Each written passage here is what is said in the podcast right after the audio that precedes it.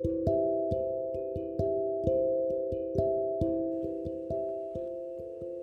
everyone, welcome to my podcast.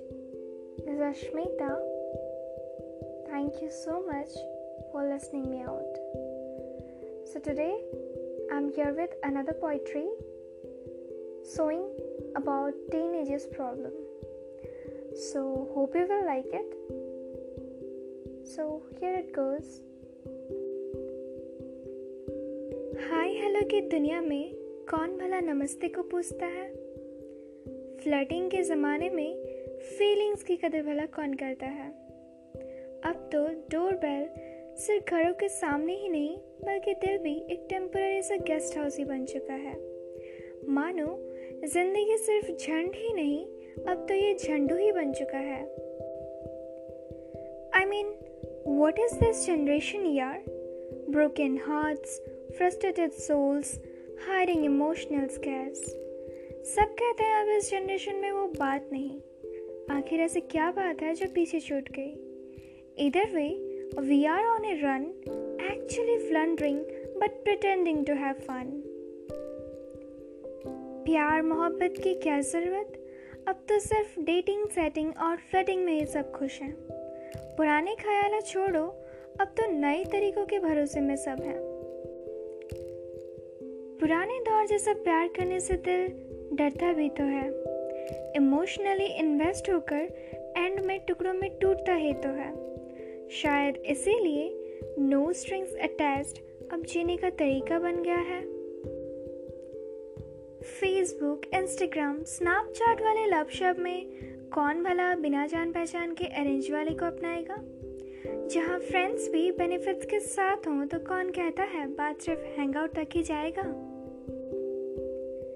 Arrangements में न जाने कितनी बार लव की हार हुई हो। अपने मन का गला घोट के न जाने कितने सिमरन ने राज को टकराया हो।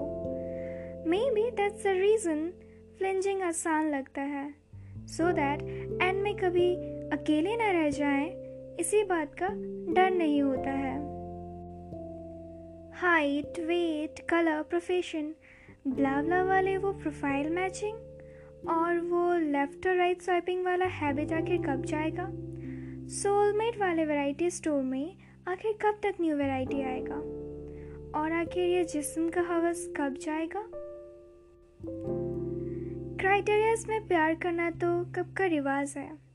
पहले कास्ट रिलीजन एक्सेट्रा आज लुक्स और दौलत का मोहताज है। खुद इनसिक्योर है, इसलिए पैरामीटर्स रख दिया।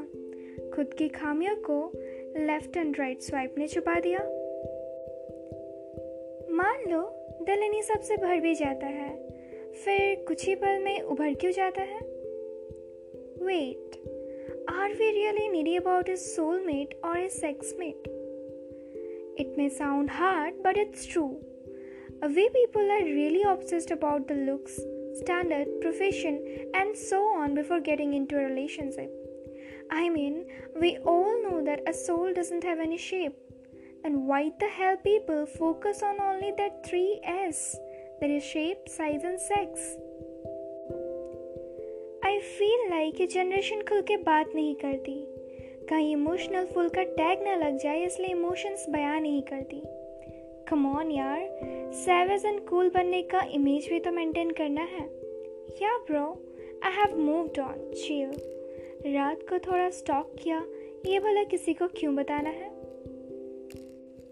अब इन सबसे एक बात तो समझ आ ही गया है कि ज़िंदगी में प्यार हिस्सों में मिलेगा, कभी टुकड़ों में तो कभी किस्तों में मिलेगा, कभी ना चाहते हुए भी बेहिसाब मिलेगा, कभी मर भी जाओगे पर ना में ही जवाब मिलेगा।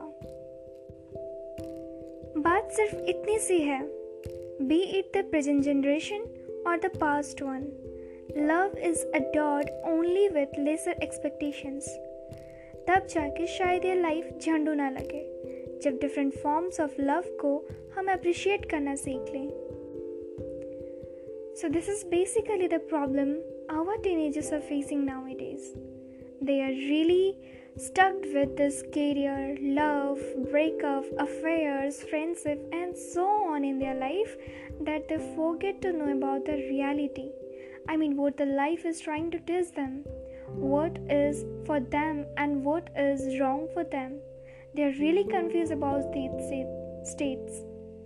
And with this present social medias, they are distracted from their own paths.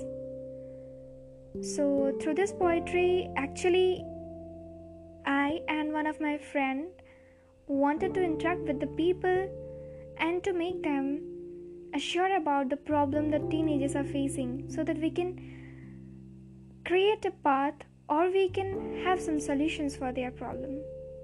So hope you liked it. Thank you so much for listening me out